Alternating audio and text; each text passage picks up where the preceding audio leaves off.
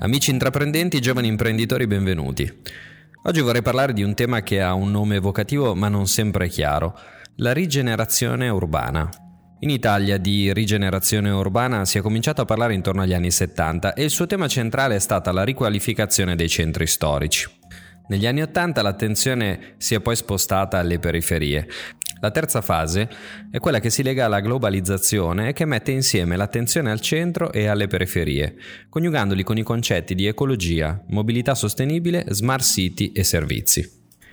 È evidente come questo tema tocchi da vicino la Confcommercio, perché il mondo del commercio e dei servizi è determinante ed è determinato dall'assetto urbanistico e dei flussi urbani. Non a caso la nostra organizzazione se n'è lungamente occupata in questi anni, con un protocollo d'intesa per la rigenerazione urbana rinnovato lo scorso anno tra Confcommercio ed ANCI, l'Associazione Nazionale dei Comuni Italiani. E con il Laboratorio Nazionale per la Rigenerazione Urbana, un tour che ha ragionato sul tema lungo l'intero territorio nazionale.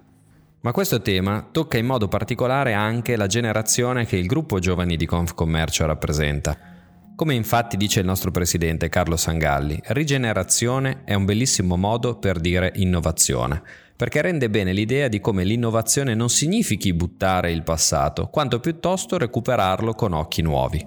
Rigenerazione è una parola che ha dentro la parola generazione, non dunque produzione orientata al consumo, consumismo, ma la capacità di dare nuovamente vita.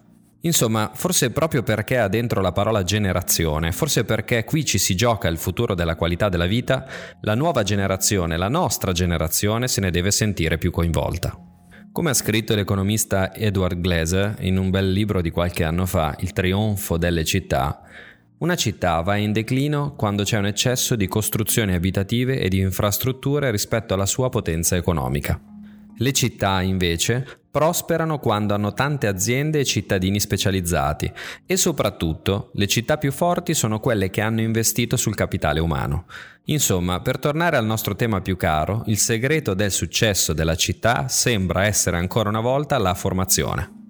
Mi piacerebbe che ci dicesse la sua il professor Luca Zanderighi, che ha altre volte affrontato il tema con Confcommercio, soprattutto dal punto di vista degli spazi commerciali. Un tema che ha avuto degli stravolgimenti in questo terribile anno di Covid. Professore, quali sono i due punti imprescindibili del marketing urbano nel prossimo futuro? La domanda è molto interessante e molto intrigante e chiuderla in due punti imprescindibili diventa un po' difficile. Però dovessi dire i due aspetti fondamentali per me nel prossimo futuro sul marketing urbano sono due. Primo l'informazione e tutto quello che riguarda gli analytics. Qui ormai stiamo, abbiamo a disponibilità in prospettiva analisi dei flussi piuttosto che analisi dell'offerta, sempre più digitalizzata e questo diventa uno strumento, a mio modo di vedere, fondamentale nella definizione del, dei processi di marketing urbano.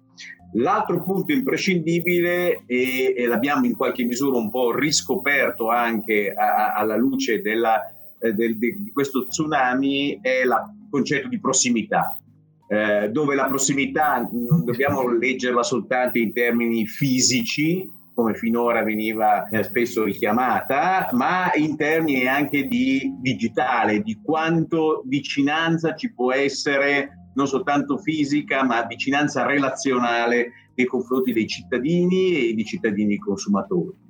Eh, questi penso che siano i, i, i due eh, punti imprescindibili per quanto riguarda il marketing urbano.